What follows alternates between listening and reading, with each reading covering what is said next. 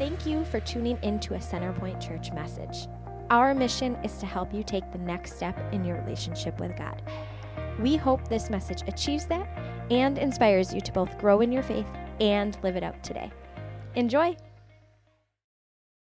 Before we dive into this week's theme, though, I got to ask you what's a gift you really wanted for Christmas going, growing up? Did you get it or not? for me, like growing up, I had a few gifts I really, really wanted. I really wanted a Millennium Falcon. Anybody there with me? Anybody else want that? All right, nice. Uh, how about this one? I, I really wanted a skateboard. Like, I didn't want like the Walmart skateboard. I wanted a nice skateboard. That was a big Christmas gift for me. I wanted a bass guitar that never got played. Um, I wanted a cell phone. Anybody remember those? Yeah, right? Uh, I really wanted, anybody know about, anybody want Heelys? Anybody else want Heelys? Just me? Oh. I didn't get Heelys. I still really want them. um, I never got an, or I really wanted an acoustic guitar, and that was really exciting for me. What was your gift that you really wanted? Do you have any guesses of like what the most popular gift of was a decade uh, or of a particular decade? How about the 60s? Any guesses? Etch a sketch? Anybody get one of those? You don't want to share if you're old or not? Uh, so 70s, what was it? Nerf? So the, there's a, there could be a couple options. So you might be like, eh, really, Aaron? Uh, there could be a couple options of this. But how about the 80s? Who had one of these? Okay, how about this one? 90s? The creepy Furbies, right? Who had one of these? All right. 2000s, Razor scooter. Who still has one of these? Me. Um, okay. Um, 2010, Switch, and then 20s, the Baby Yoda. It's back. Star Wars is back. What was your gift you wanted? Now, whatever it was that you wanted for Christmas, it was amazing getting it, right? Or if you didn't get it, can't you just picture how amazing it was in your mind, right? One of my favorite scenes from, I think, the best Christmas movie series of all time. I know that's a loaded statement, the Santa Clause series. But there's a scene in Santa Clause 2 where the Santa gives gifts to adults that they were as adults that they never received as kids. Here's a little scene of it from it. It's really quick. There you are. Merry Christmas. Rock'em Sock'em Robots! Right? Who would be excited about Rock'em Sock'em Robots? It's a super cute scene, super cute movie, and it creates amazing happiness. But did it create a long lasting joy? It's interesting because we know the happiness from stuff doesn't last. We, we can see it so clearly with our kids these days. Like that toy that they really, really want, we know isn't even going to make it like three hours into Christmas Day like, before it's broken. Yet they want it so bad, and we still give it to them because we want them to be happy. And they do get happy, right? For a while, and then it fades. The temporal happiness we experience and what Scripture describes as joy, they're different. They're different than each other. Isaiah 51 11, it says this Crowned with everlasting joy, sorrow and mourning will disappear, and they will be filled with joy and gladness. There will be an everlasting joy. But how and why? If you haven't picked up on it yet, we're talking about joy as we're in week three of Advent that follows the traditional Christian church calendar. We've covered hope, peace, and now joy. As I said in the first two weeks, if you were here, you might be like, who cares? Who cares? Like, I'm not a pastor. I'm not super religious. Why does it matter to me to follow the Christian calendar? If you're thinking that, I'd be saying the exact same thing right now. But what we're doing is we're spending four weeks here at church covering the real meaning and purpose of Advent, which is to slow you down, to slow you down during Christmas and make you reflect on what Christmas is all about. It's traditional, but we want it to be relevant and real to you today. So, what is Advent even? What is it? Advent is the arrival or the coming of something. It's a tradition to think about the waiting for Jesus' arrival, his first arrival here on earth, Christmas, and all the things that people were feeling back then while waiting for him. But then it also addresses waiting for us today. Advent is a time where we today look forward to this promise of Jesus to come a second time to earth, the future for us, because Jesus has promised to come to make things forever right for us, for all mankind. And you get glimpses of this throughout all of Scripture. Here's one example John 16, 22. So also you have sorrow now, but I will see you again, and your hearts will rejoice, and no one will take your joy from you. That's a future joy for us to have in Jesus. So, practicing Advent today, it makes us sit between the two, the past and our longing for the future. And again, this week's theme is joy. When looking at the definition of joy, it doesn't seem all that different from what we would describe as happiness. A feeling of great pleasure and happiness is the definition. But then again, when you look at Scripture, it's some, it talks about something a little bit different. It says things like this It's something no one can take away from you. John 16, 22. No one will take your joy from you. It's full and it's everlasting. Isaiah 51, 11 again. Crowned with everlasting joy and filled with joy. That seems to be a significant difference from a feeling of happiness, right? Do you have a joy like that? Or do you let your circumstances, your mood, or let other things fill you? If I'm real with you, I'd love to say that I'm like super joyful. I'm not. I'm not. I'd love to say that I can never have my joy be taken away from me. That is not true. I'm just not that person. Like coffee helps, right? Coffee helps me become a joyful person, but it doesn't make me joyful. I want to give you a few examples of how I kind of let joy steal or be stolen from me. Um, this week, uh, this week we were grilling. Anybody like grilling in the winter? Who grills all year round? Yeah, Wisconsin people, right? Who likes brats? Yeah, Wisconsin people. Okay, um, yeah, we're, we're grilling brats. My family loves brats. We're excited. Yay, brats, yeah. Turn the grill on, LP's out. Joy stolen. I have to go to the store. It's too late now to actually make the meal because the kids are crying. It's just, yeah. Uh, here's another example this week. I was calling about getting a new iPhone. Yay, right? Like, new phone. Like, yeah, that's fun. Like, new phone. So I called Verizon, it's exciting, but then they say, uh, let me just put you on hold. And then they never picked back up. I still don't have an iPhone, just letting you know. Sydney and I, we, we had a fun day planned uh, this weekend, and we're, uh, to quote old school, we're gonna do a little Home Depot, a little Bed Bath & Beyond, fun little day. And we start heading out, we're in our car, and that child, if you get zoom up a little bit, that child I just dedicated ruined it. She cried the whole time. She stole my joy. I have amazing moments of happiness and joy, and it's great and all, but it's definitely based off of my circumstances. Can you relate? Can you relate to a time where everything seems so promising, yet it backfires? For you, maybe your excitement is kind of like Clark Griswold. I'm going to show another little scene, Christmas movie. Who would say Christmas Family Vacation is their favorite Christmas movie? All right, I was guessing that was the case. Um, Clark, his house, he's excited about the lights, but then, like, it doesn't work half the time, like this scene. Check it out. You out here for a reason, or are you just avoiding the family? No. I still have a couple hundred more bulbs to check. In the meantime, I can light the Santa and the eight tiny reindeer and the Merry Christmas sign. That should look good. Ready? You want me to do the drum roll thing? No, it's okay. Here goes nothing. And nothing, right? His joy backfires from like being so excited about Christmas to nothing because of his circumstance. For you, where does that happen? Is it maybe with a relationship? Like they're great until they're not. Or is it with that item that's so amazing to you until it breaks or gets old?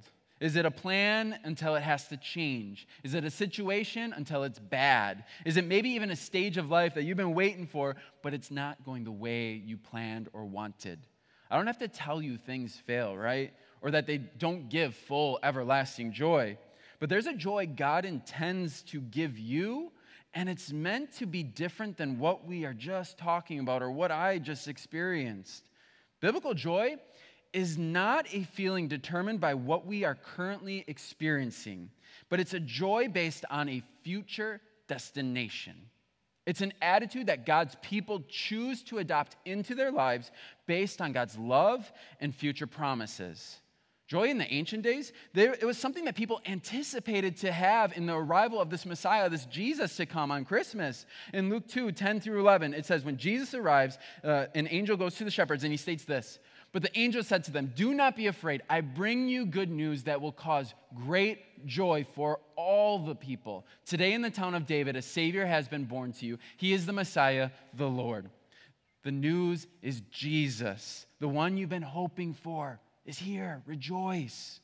Back then, the angels are basically saying a Messiah has come to make things right between you and God. Uh, some, someone has come to make that relationship right again, and it's going to bring you great joy forever. Not that new shepherd's hook is what he's telling them, not that new sheep tracking GPS thing, or not a tasty meal for the night, but a person, a Messiah has come to make things right between you and God. So there's joy in that for them, an everlasting joy, knowing that they can be seen as made right in God's eyes through a child that will die in their place and make everything right. It's great joy, right? For us today, we can also have that.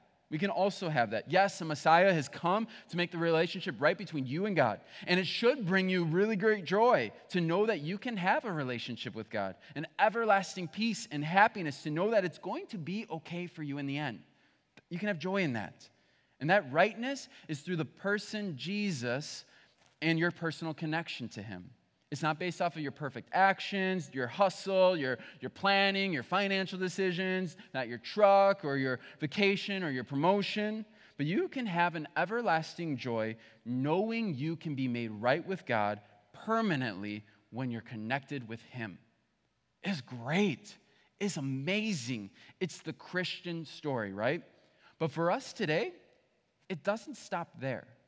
It goes one level further because when we reflect on Advent, we get all of the feelings of joy from the past arrival of Jesus, but then we also get the future to look to, to know that Jesus will come again and make things forever right for all people, for all the earth. It's another level of joy, right? We can have joy knowing that no matter what happens in the future for us, we end with Jesus and that everything in the universe will be made right because of him. That should give you joy. And it can bring you joy no matter what you're going through, no matter what your circumstances. Because again, joy is not based on your circumstances, but a future destiny. I got to ask you have you given yourself the opportunity to just sit in that joy?